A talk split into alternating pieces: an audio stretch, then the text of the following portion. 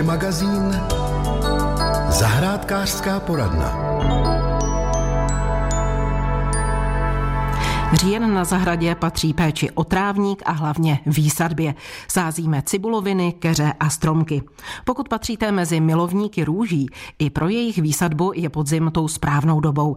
A také pro královnu květin platí stejné zásady jako pro ostatní na podzim vysazované rostliny, jak mi potvrdil zahradník Jan Kraus. Většinou se teda jedná o takzvané prostokořené stromky nebo keře, to znamená, že jsou vykopané z půdy, nemají žádný zemní bal, mají jenom kořínky. Takže my vykopeme díru tak, aby se tam ten kořenový systém vešel celý. Když ho budeme zasýpat, tak použijeme vykopanou zeminu, kterou smícháme s nějakou kvalitnější zemí substrátem. Můžeme doplnit i nějaké dlouhopůsobící hnojivo a tady tou míchanicí vlastně ty kořínky zasypeme a nesmíme zapomenout zalít. To zalití je důležité z toho důvodu, aby se všechno zemina dostala mezi kořínky, aby tam nezůstávaly taky vzduchové kapsy, bubliny a keřík se potom dobře ujmul a krásně přirůstal. Co radíte udělat s růžemi, které už na zahrádce máme? Bylo hezké počasí, pořád hmm. ještě kvetou? Oni samozřejmě ještě kvetou, budou kvést ještě do zámrazu a my si musíme říct, jestli chceme je postupně sestřihávat, anebo to prostě vezmeme šmahem všechno najednou. Teď vlastně už budou dokvétat, tak abych doporučil keřík, růžový keřík, sestřihnout, zakrátit mladé výhony, řekněme na stejnou výšku, ale nestřihejte příliš hluboko. Je to z toho důvodu, že pokud bude nějaká horší zima, tak by mohl keřík růže vymrznout a mohli bychom o něj i přijít. Dostřiháváš se až na jaro. Kdy naposledy před zimou posekáme trávník? Trávník budeme sekat, dokud bude přirůstat. Zatím roste, takže předpokládám do konce měsíce. Určitě ještě sekat. Určitě ještě sekat a teď už by se mělo sekat i víc. Přes leto se většinou nechává trávník delší, kvůli tomu, aby nevysychal, aby se nemusel tak často zalívat. Teď mu vlastně už jsou nižší teploty, takže teď už můžeme sekat víc. Můžeme ho vyhrabat, musíme ho pohnojit. Čím? Ne tím hnojivem, který používáme přes celou sezonu. Teď už používáme speciální podzimní hnojiva, mají trošku jiné složení, a ty slouží k tomu, aby ten trávník už příliš nerost, ale aby vyzrával, aby vydržel přes zimní měsíce a byl připravený na jaro. Český rozhlas Plzeň, rádio vašeho kraje podzimní výsadbou česneku nemusíte zrovna spěchat. Čím později vysadíte, tím líp. Když nemrzne, můžete sázet třeba i začátkem prosince. A jak známo, na ochranu před houbovými chorobami je dobré česnek namořit. Bylinkářka a farmářka Štěpánka Janoutová používá přírodní mořidlo. Přírodní mořidlo na česnek si můžeme připravit jako výluch z hřebíčku a ze skořice.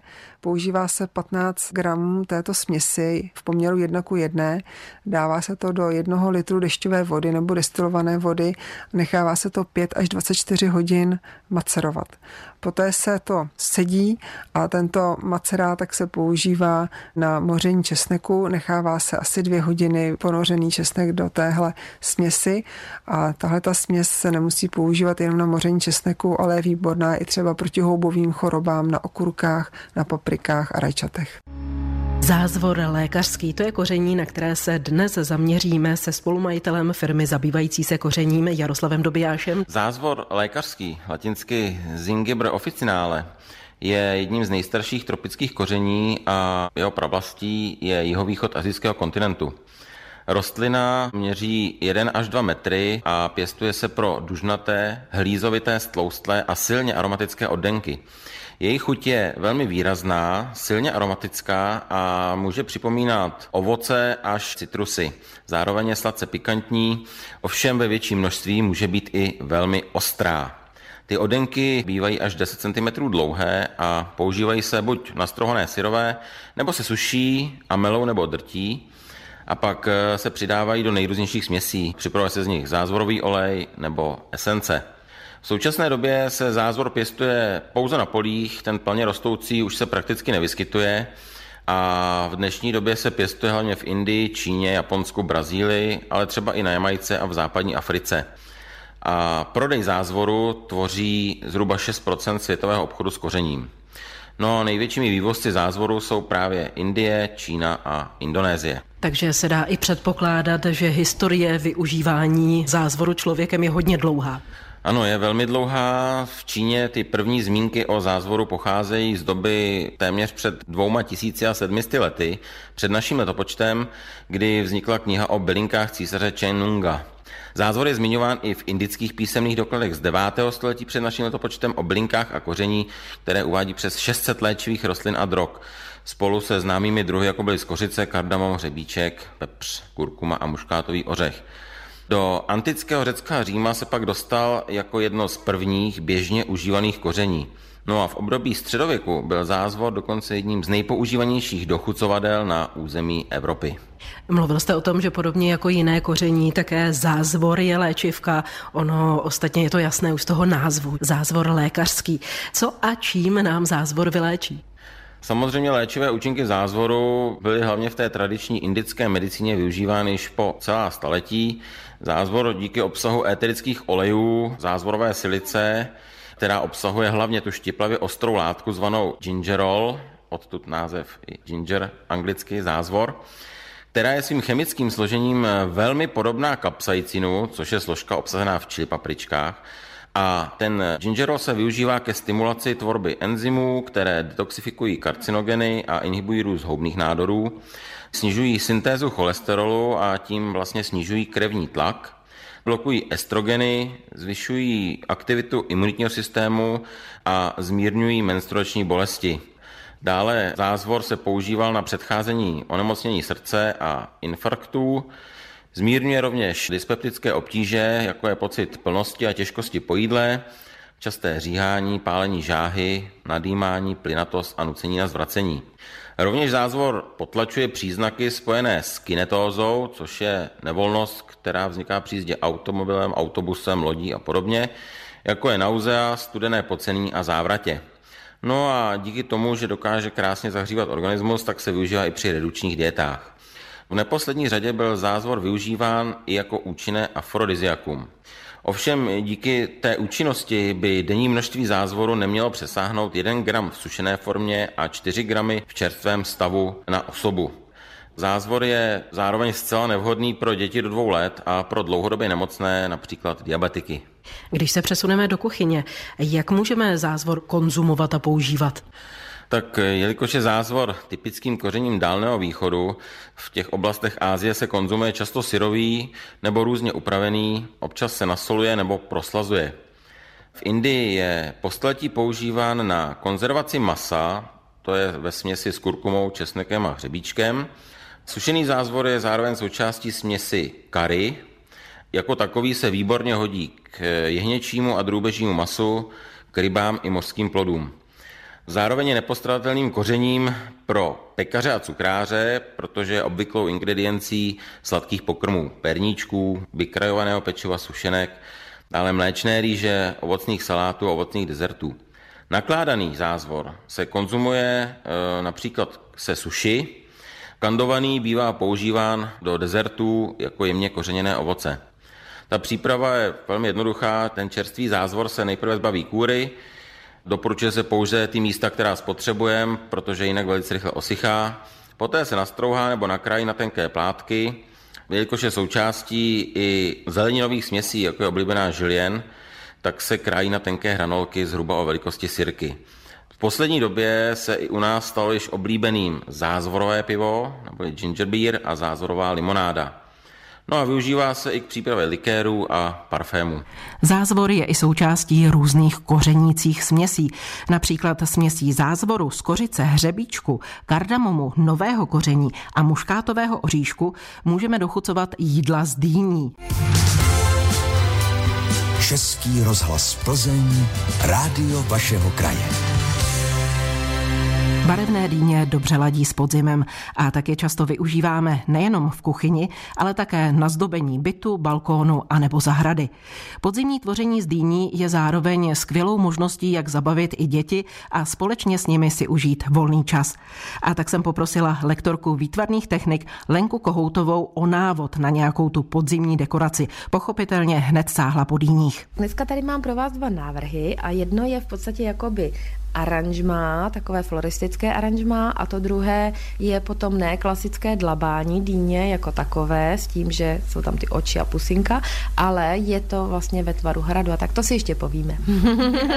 tak teď k těm pomůckám.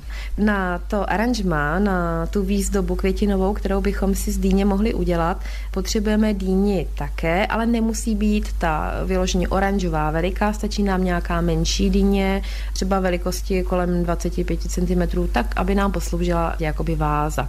Ale nebude to klasická váza, otevřená, nebo ta dýně nebude sloužit jako otevřená váza, ale bude sloužit taková jakoby váza s poklopem nebo s víkem, tím způsobem, že v té horní třetině celé vrstvě seřízneme dýni ten vršek a zbyde nám takový klobouček se stopkou. A na tu výzdobu použijeme různé bylinky, rostlinky, šípky, plody podzimní.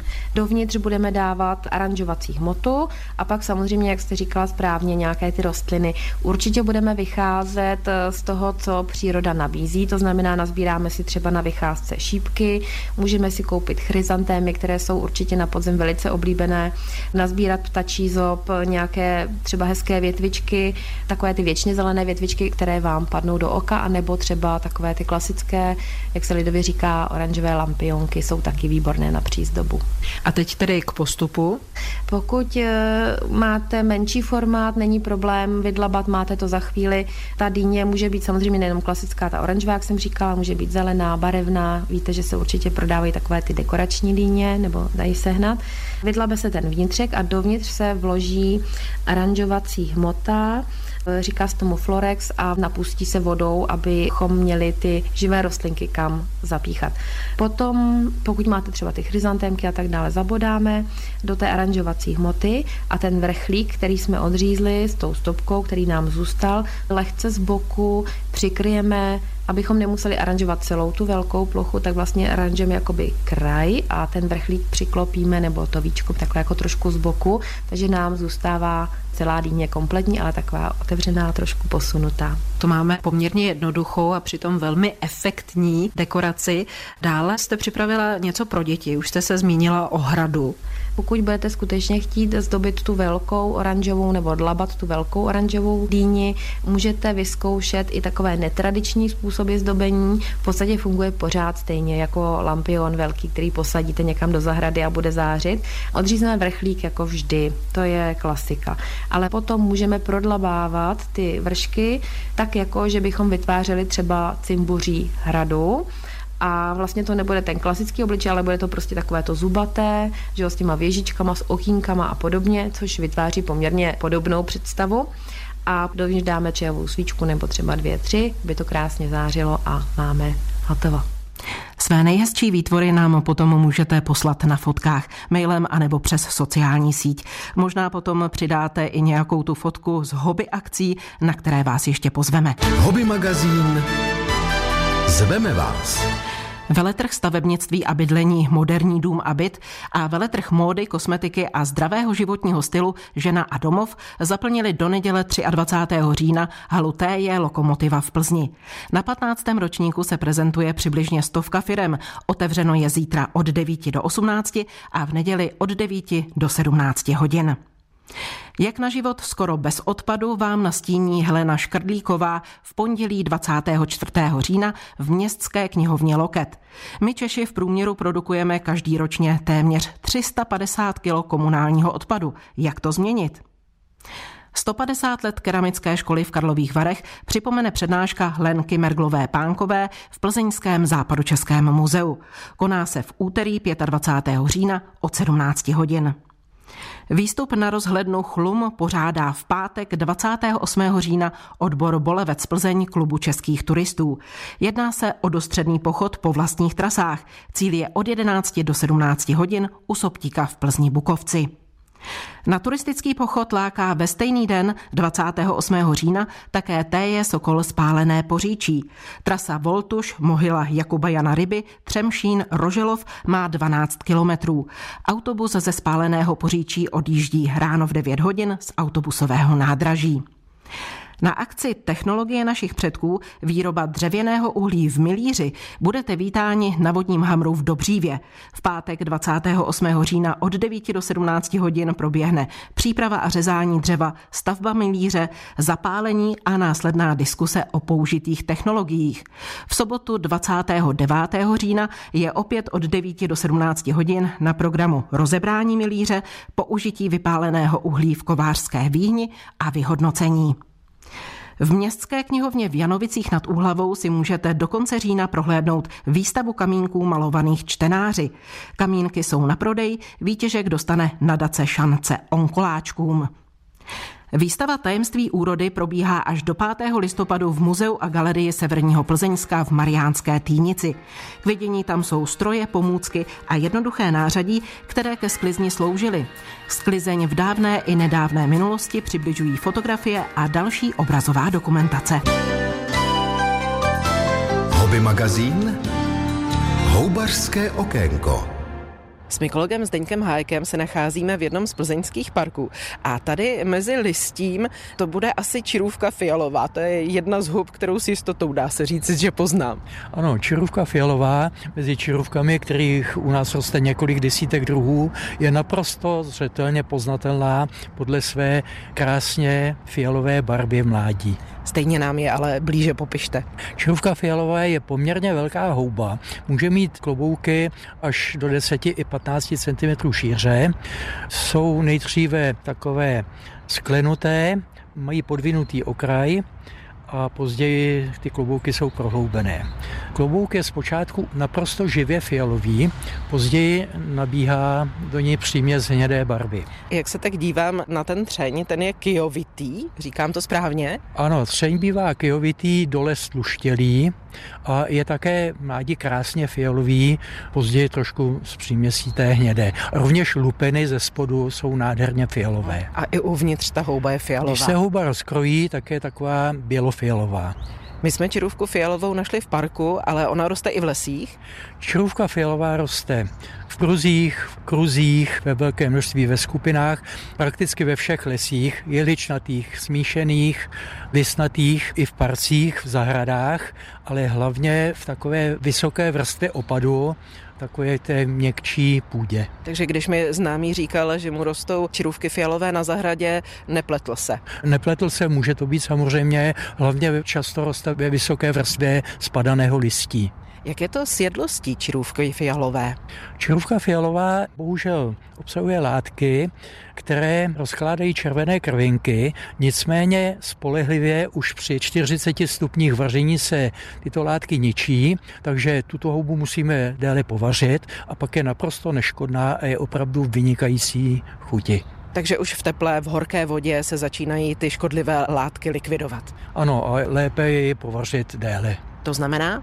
Pět minut stačí. Jak čirůvka fialová chutná? Čirůvka fialová má takovou zvláštní výraznou nakyslou vůni, velmi takovou výraznou chuť a doporučuje se ji dávat do směsi většinou se strmělkou mlženkou, která také začíná růst. Ta je hodně aromatická a obě ty chuti se krásně vyrovnávají.